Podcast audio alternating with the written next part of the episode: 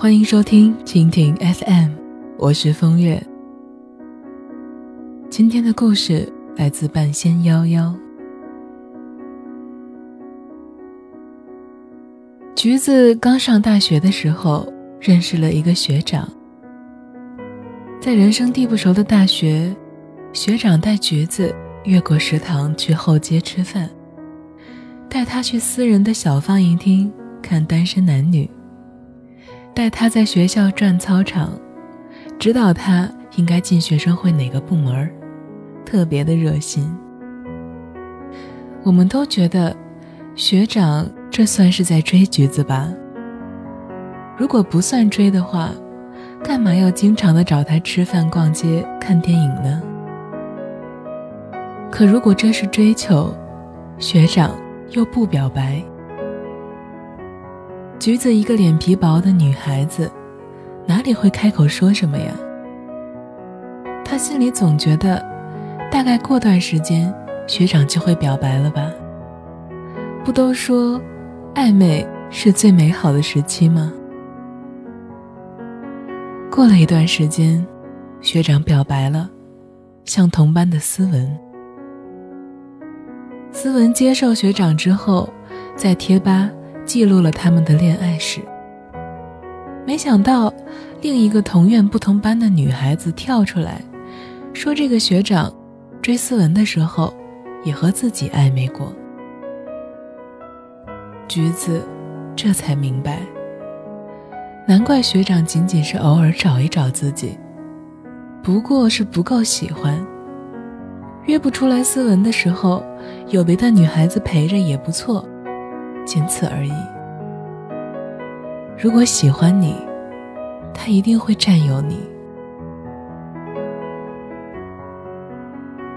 草莓呢，在健身房遇到了一个很帅气的教练，八块腹肌，一米八九的大个子，脸蛋十分的俊美。每次教练指导训练的时候，草莓的小心脏都砰砰直跳。他的胸膛不小心贴在自己背上的时候，两个人的荷尔蒙急剧的上升。某个无意的时刻，他们接吻了。是这个帅气的教练主动吻的草莓。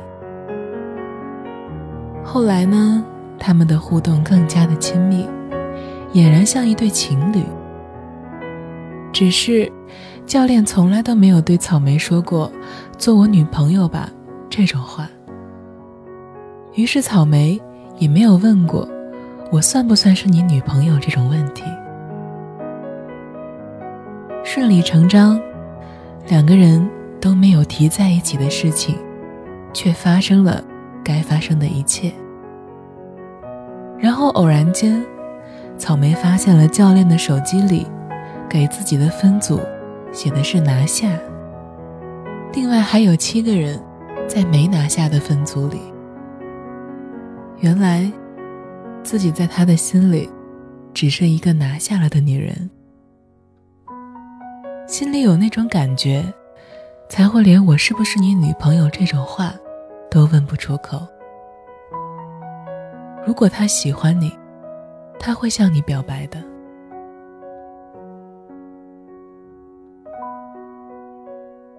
苹果和她男朋友最近的关系很紧张，因为他们毕业了，但是他们的家乡并不是一个地方。两个人一个来自南方，一个来自北方，然后在武汉共同吃了四年的热干面。苹果要回到温暖湿润的南方去，她男朋友则喜欢热火朝天的武汉。两个人僵持不下的时候，苹果很直接地说，我是独生女，不能离我爸妈那么远，我不能那么没良心。僵持之下，苹果还是选择了回家，却没想到男朋友会追到家门口来。他向苹果的父母保证，要给苹果一个好的未来，尽量有能力能把苹果的父母也接到武汉去，而家里也会拿出一百分的诚意来迎娶苹果。苹果感动得无以复加，泪眼婆娑地抱住了男朋友。毕业就是分手的魔咒，真的只是对不够喜欢的男女才会生效。如果他喜欢你，他会来找你。柠檬长得很美，走在街上经常有人搭讪，在学校里也经常会被叫去做礼仪的那种美。追她的人很多，但是她并没有接受。用她的话来说，我一点也不介意男生喜欢我是喜欢我的好看，可是我介意他是不是只喜欢我的好看。如果是这样，任何一个好看的女生都可以做他的女朋友。柠檬说他想要的是只有他可以而别人都不行的那种恋爱。我们问他，你为什么不试着接受一下条件还不错的呢？也可以日久生情啊。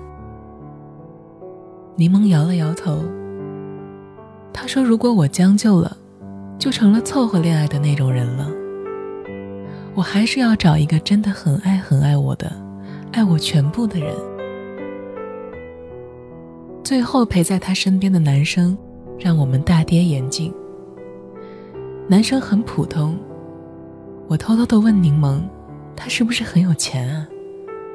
柠檬摇头说不是的。柠檬过敏的时候脸上会起小疹子，那些别的男生虽然关心着，却再也没有邀请他吃饭看电影，嘴里还说着要在家多休息，其实就是不想带一个不好看的女生出门。只有现在这个普通的男生还是会温柔地带她出去吃饭，并且细心地嘱咐服务员有什么需要忌口。喜欢一个人是你好看的时候我喜欢你，不好看的时候我也陪着你，因为我喜欢全部的你，并不只是一张脸。喜欢是一点一滴的小事，我都想和你分享。喜欢是看你发的状态，我会认真地做阅读理解。喜欢是看到你眼睛里都有光，是偷偷看你的豆瓣书单，你的观影笔记，是晚安之后还想再说早安。喜欢是你能够感觉到他满身对你拥抱出温暖的一束光。